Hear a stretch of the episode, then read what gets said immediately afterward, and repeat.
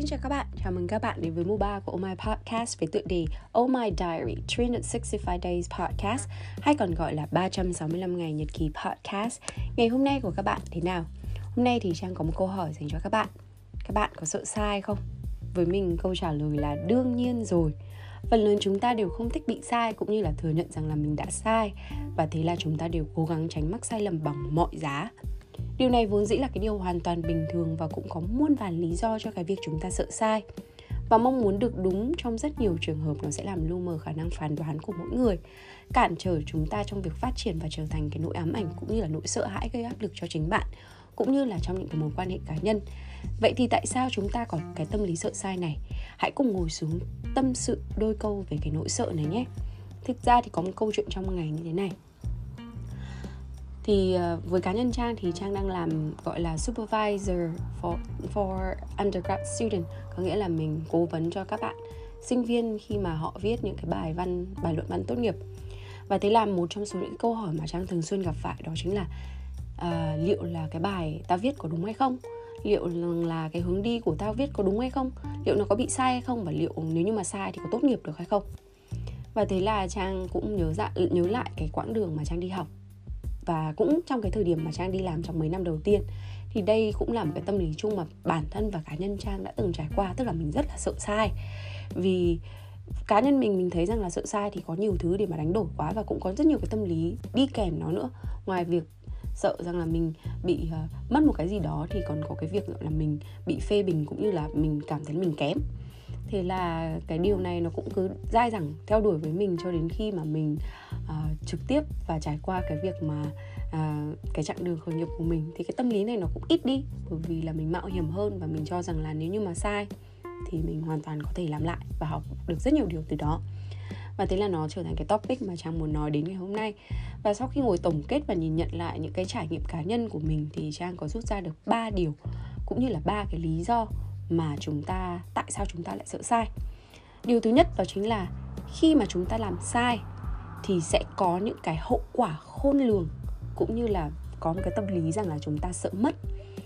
Khi có cái lý do cũng như là cái cái ý nghĩ rằng là chúng ta sợ mất cũng như là có những cái hậu quả khôn lường có nghĩa là bạn đang đề đạt trong cái bản thân của mình cũng như là assume cho bản thân mình những cái hậu quả mà chúng ta phải gánh chịu khi mà chúng ta làm sai. Thế nên là ở khi mà mình có cái tâm lý này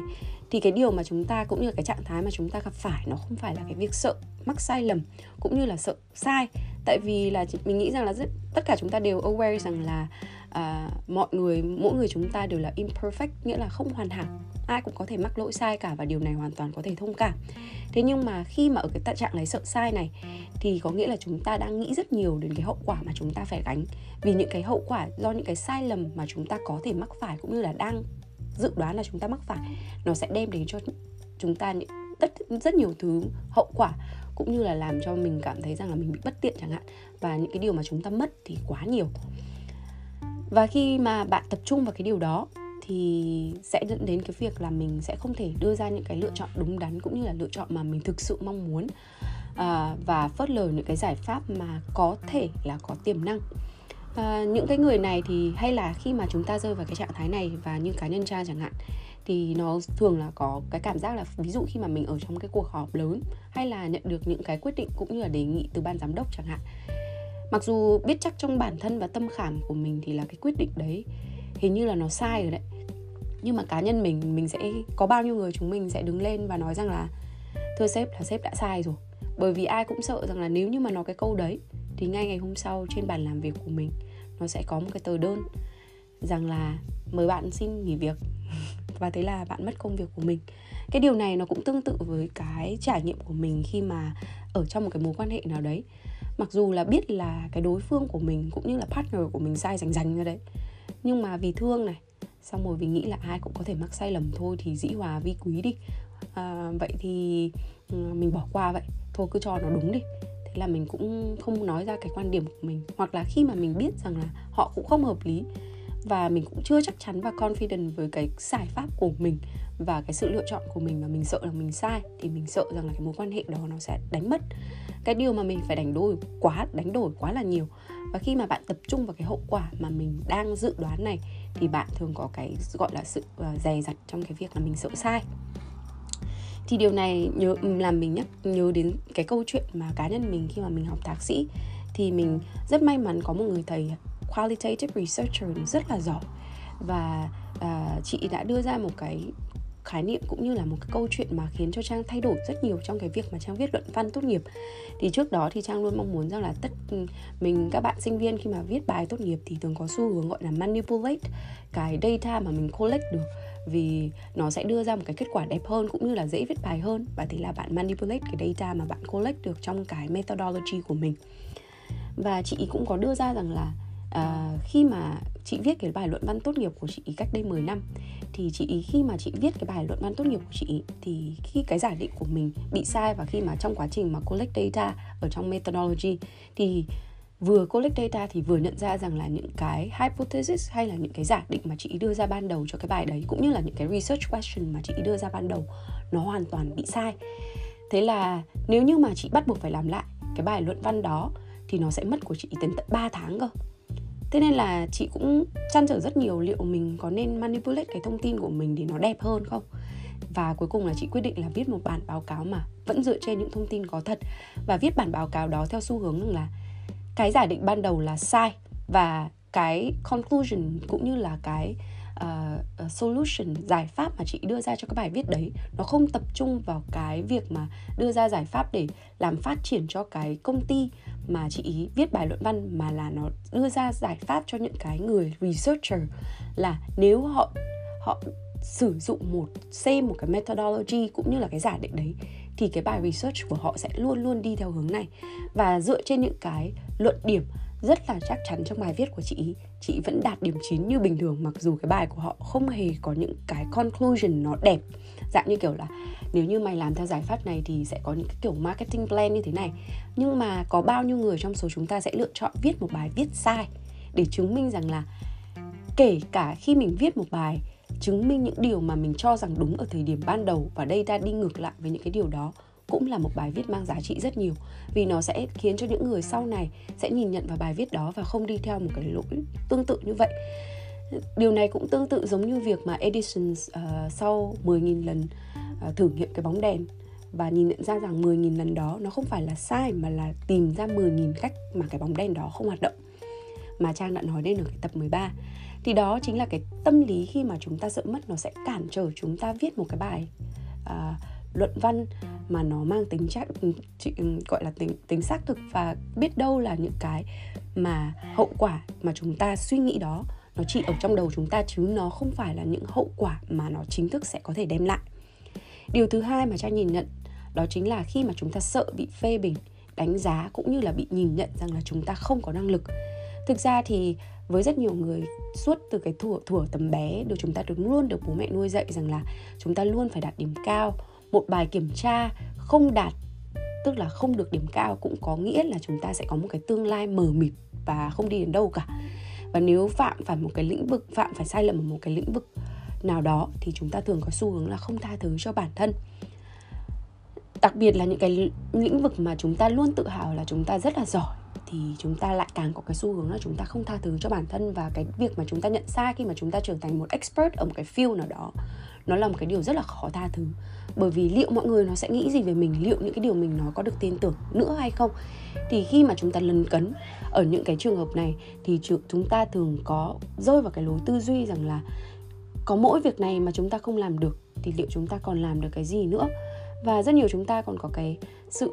lấn cấn và nỗi sợ rằng là khi mà chúng ta làm sai thì có thể bị giáng chức này, bị phê bình, cũng như là bị, gọi là, đánh giá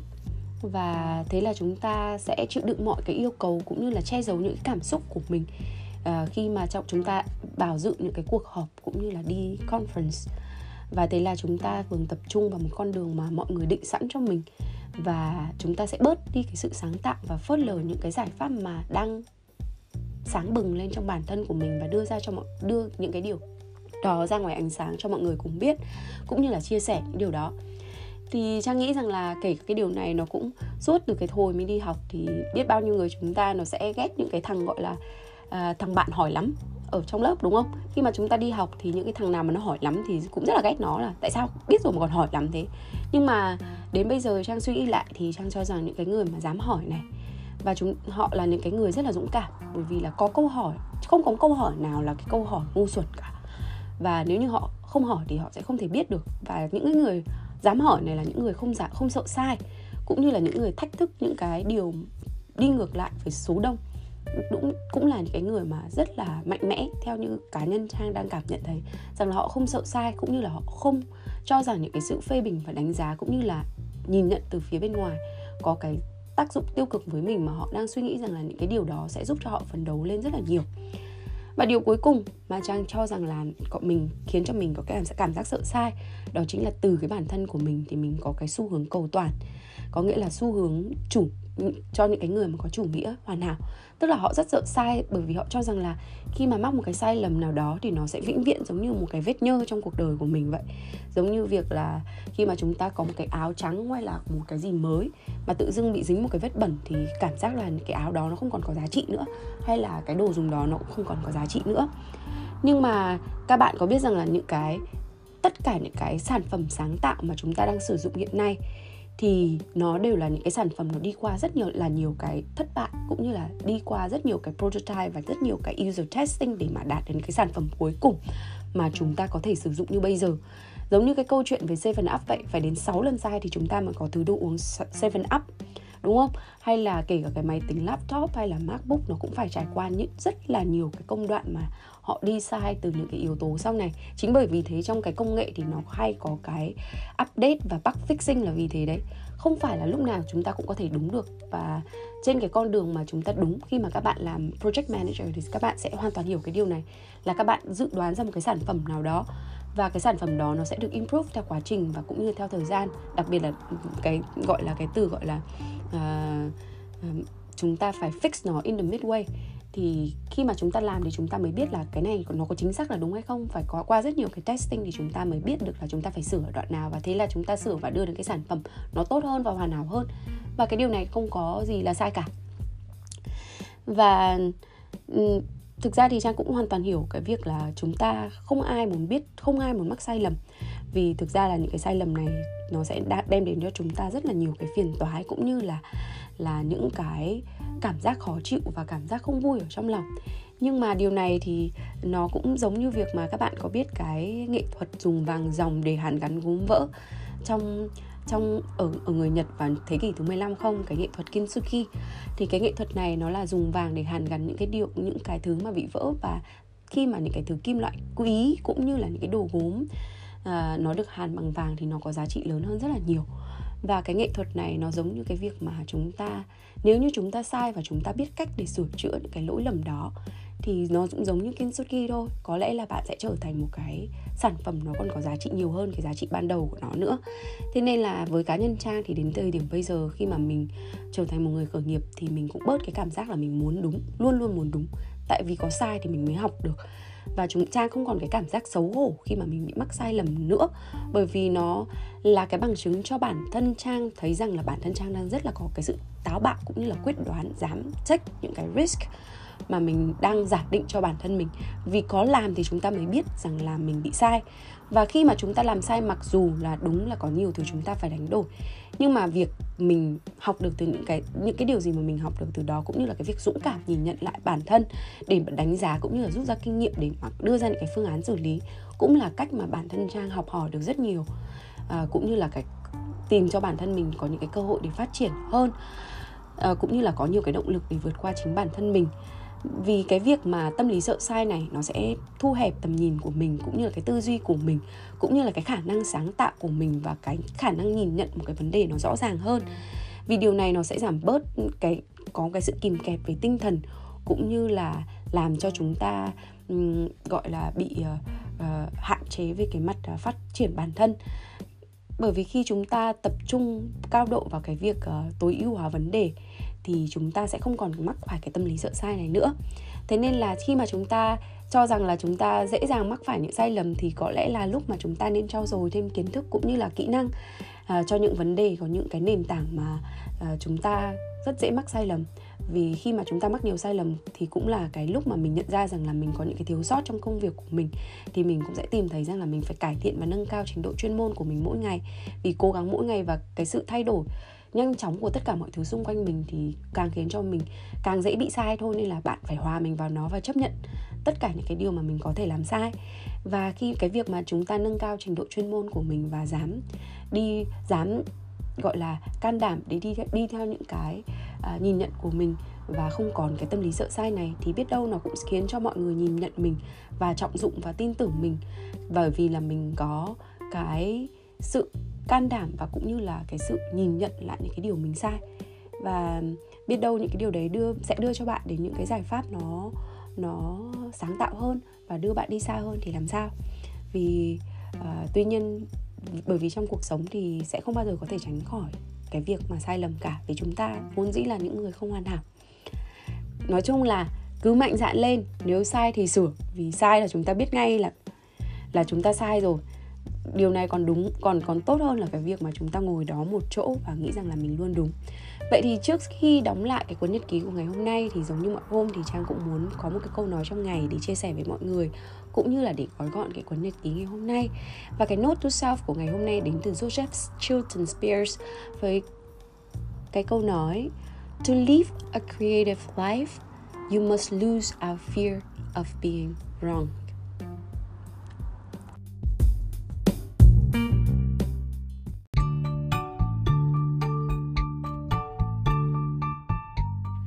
Cảm ơn các bạn đã lắng nghe dòng nhật ký cuối ngày của Trang. Mong các bạn có những giây phút thật thư giãn và lắng động cùng mình. Và giờ thì chúc các bạn một giấc ngủ thật sâu. Nhưng mà nếu các bạn chăn trọc không ngủ được thì hãy gửi tin nhắn cho Trang qua Oh My Podcast Instagram và Facebook inbox. Ngày mai Trang trả lời nha.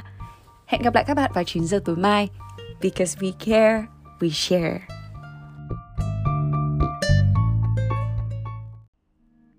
3 của Oh My Podcast đồng hành cùng đơn vị HSCV Humanitarian Services for Children of Vietnam tổ chức sáng lập ra Blossom House với mục tiêu giúp các bé gái có hoàn cảnh khó khăn được sống trong một ngôi nhà chung an toàn và chữa lành, mang đến cơ hội hỗ trợ cho các gia đình và trẻ nhỏ ở Việt Nam trên nền tảng giáo dục và sức khỏe, những nhân tố quan trọng cho một tương lai tốt đẹp hơn.